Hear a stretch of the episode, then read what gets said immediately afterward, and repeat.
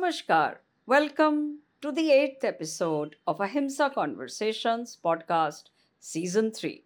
Today we meet David Swanson, activist, author, and the co founder of a global network, World Beyond War.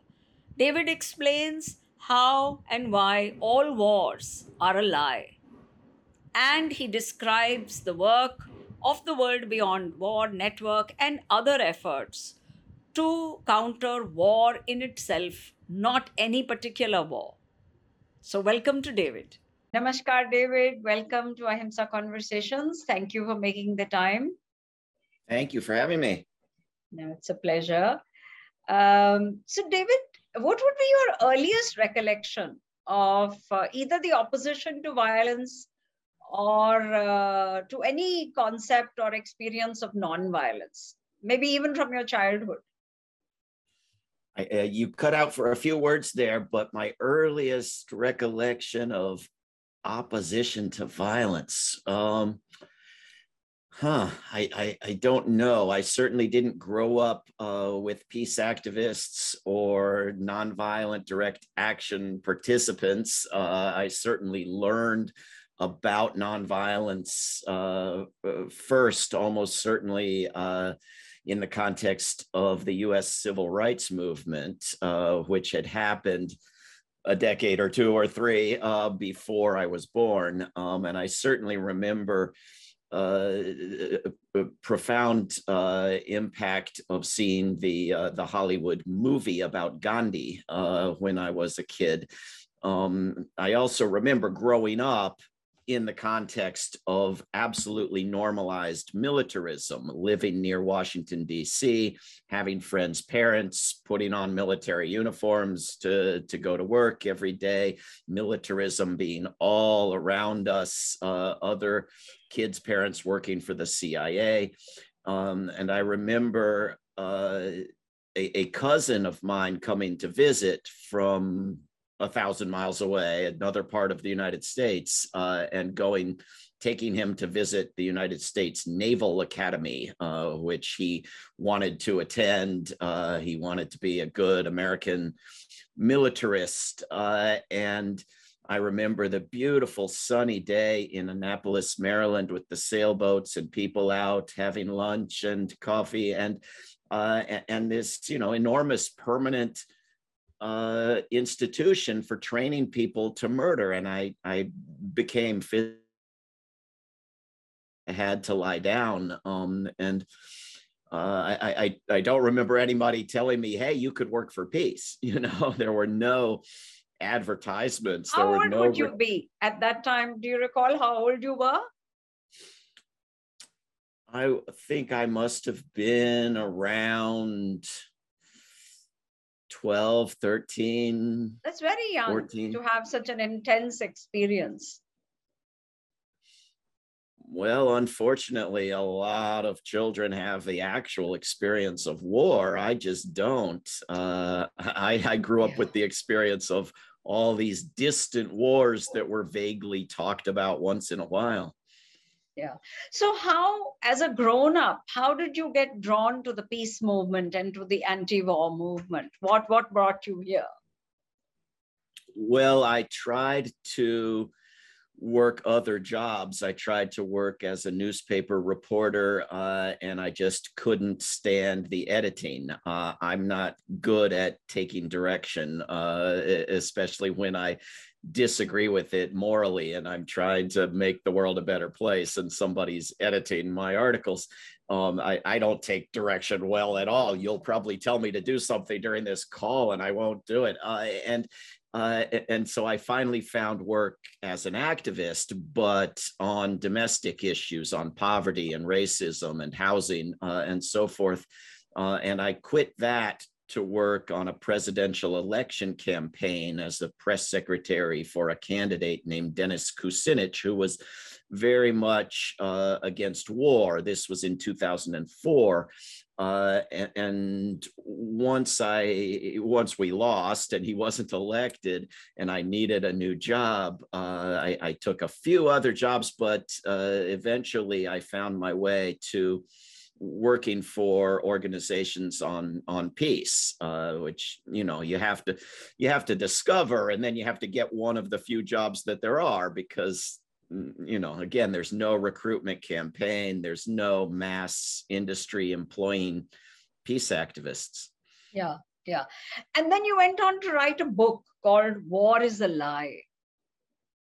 Can you can you just briefly uh, share what that book is about and uh, in what yeah. ways is war a lie? Because uh, you know many people's first reaction will be my gosh it's such a reality. As we speak there are people being killed.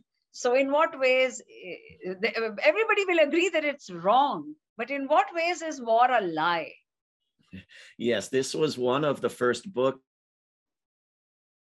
obviously it was not a claim that war doesn't exist. It was a book about thousands of different wars. Uh, but it was a claim that just about every important thing we think about wars is not true. Uh, people uh, in, people in 2022 at least in the united states and in a lot of countries i've been to tend to think of war in 18th or 19th century terms. They think that war kills primarily soldiers and participants in war, whereas war kills primarily civilians. They think that war is sort of a contest between two teams with different uniforms in a place called a battlefield, whereas wars take place primarily in people's cities and villages. Uh, they think that war is somewhat even handed. The casualties are 50 50 or 60 40, whereas most wars, the casualties are over 90% on one side. Uh, they think that, that wars happen between countries of relatively equal wealth and power, uh, and they don't. They think that wars happen in violent regions of the world because of their backwardness, their culture, their skin color, their religion. Uh, whereas, uh, in fact, the places that we think of as violent manufacture virtually no weapons of war. And the places that we think of as peaceful and enlightened and civilized export almost all the weapons to the places that suffer from them, with the occasional exception of a war in Europe, as happening right now. Um, and, and the justifications that are given for every war that it's defensive, that it's necessary, that it's humanitarian, that they're all lies. Um, and the notion that somehow war is normal and we have to struggle for peace is a fundamental lie that every getting every war started takes a long concerted diligent effort to avoid peace and get yeah. the war started so uh, i mean i could go on there are just yeah. thousands yeah. of lies there's nothing true you know this very evocative picture that has come out of ukraine of a man kneeling in front of a tank you know that gives rise to two opposite responses some of us admire that man's courage and his active nonviolence.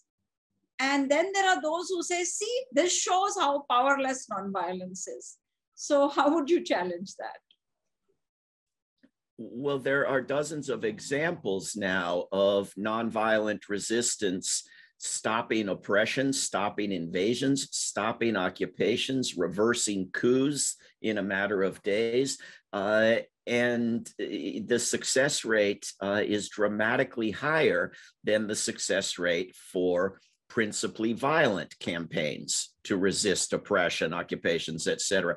Both can fail. Both approaches fail all the time. There's no guarantee of success, uh, but there is a, a greater likelihood of success with nonviolent approaches and that could be built on. It could be an even greater likelihood of success if it were properly pursued. I mean, if, if either Russia or the United States had not spent the past 20 or 30 years trying to win over Ukraine to its side, but had spent that time educating Ukrainians on nonviolent non cooperation in organized strategic fashion, Ukraine would be absolutely unoccupiable, right? I mean, already with nothing but militarism pushed from all sides, you know, from within and from outside Ukraine, nothing but militarism, militarism. You still have people kneeling before tanks, standing before tanks, walking tanks back, talking people out of tanks, talking soldiers out of war, feeding soldiers and having them phone their mothers and say they want to come home, uh, changing street signs, blocking roads, walking soldiers out of public plazas. Uh, if you can have this happening and have it squeaking through the cracks into media coverage outside Ukraine and have it praised by the president of the United States rather unwittingly, uh, you know, remarking on, uh, you know, on the, the nonviolent power in Ukraine in his in Joe Biden's State of the Union address. Uh, you know, this is this is remarkable. Imagine what could be done uh, if the United States were putting billions of dollars into nonviolent activist education rather than into coups on behalf of, of anti-Russian governments. Yeah. The wisdom that we're getting from, from Yuri Sheliazhenko, who's our board member in Kiev, uh, is that we need to keep opposing war especially when there is a war, and keep opposing both sides of every war uh, and not fall for the propaganda of either side, uh, which does not mean the idiotic idea that that all sides are exactly equal in guilt and responsibility. It just means that there is some blame for all sides, and we should not be supporting militarism from any side, we have so many people around the world saying, I oppose all war except for this one, you know, and saying that in support of, of both sides, some of them the, the, the Ukrainian side, some of them the Russian side, right? Uh, and uh, and this is what we have to get away from. I oppose all war except this one. Uh, uh you know, war is horrible. There's always going to be horrors in war. There's always going to be uh, the, the need for people to defend themselves by some means. Uh, but, but we know this when we try to abolish war. We can't be against war only in times of peace. This, this won't get us anywhere. What advice would you give to young people across the world? Or, or you know, what insights would you share uh, with young people who want to be part of this movement? And yet many of them sometimes wonder where can they start. You know as individuals they feel too small in the face of a gigantic uh, problem. Uh, so what are some of the uh, things that they could do at two levels? One is i think cultivating your own inner strength. What are some of the insights you could share on that? And the other of course is in organizing um, and, and, and you know, creating institutional structures that will enable us to form collectives around these values. Yeah, well, I mean, there was uh, the US philosopher, psychologist, author William James over 100 years ago who thought we needed a moral equivalent to war because we don't really want war, but it's such a wonderful thing in terms of courage and camaraderie and sacrifice and strength, and we need something to substitute for it.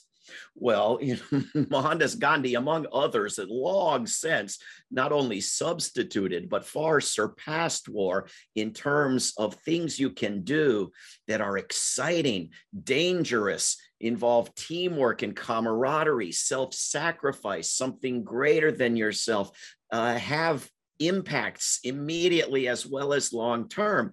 Uh, if you think you have to join in an organized operation of mass murder in order to have those things, you know, start looking around at the famines and floods and hurricanes that are coming. Start looking at the non-optional emergencies that we have to deal with uh, while militaries are busy creating these optional emergencies that we shouldn't be creating uh, and if you so you can join in peace nonviolent peace force and go as an unarmed civilian protector to places you're needed and have a much higher success rate than the armed UN so called peacekeepers. Uh, and you can have all the risk and all the glory and all the camaraderie and brotherhood and sisterhood you could possibly dream of while actually doing the world good rather than harm. You don't, you don't have to switch to being, you know, a veteran for peace and finding the camaraderie in denouncing all the harm you did. You know, you don't have to have that miserable regret and moral injury. You can go straight to doing good for the world. Uh, and when you do it with local groups and global groups and compiling our skills and our tactics, you can have victories very quickly, as well as building toward the ultimate victory, if we get there, of abolishing war. Thank you so much. I would love to talk more, but I think you have a very tight schedule. So I will show my appreciation for your making the time by letting you go. Thank you very, very much.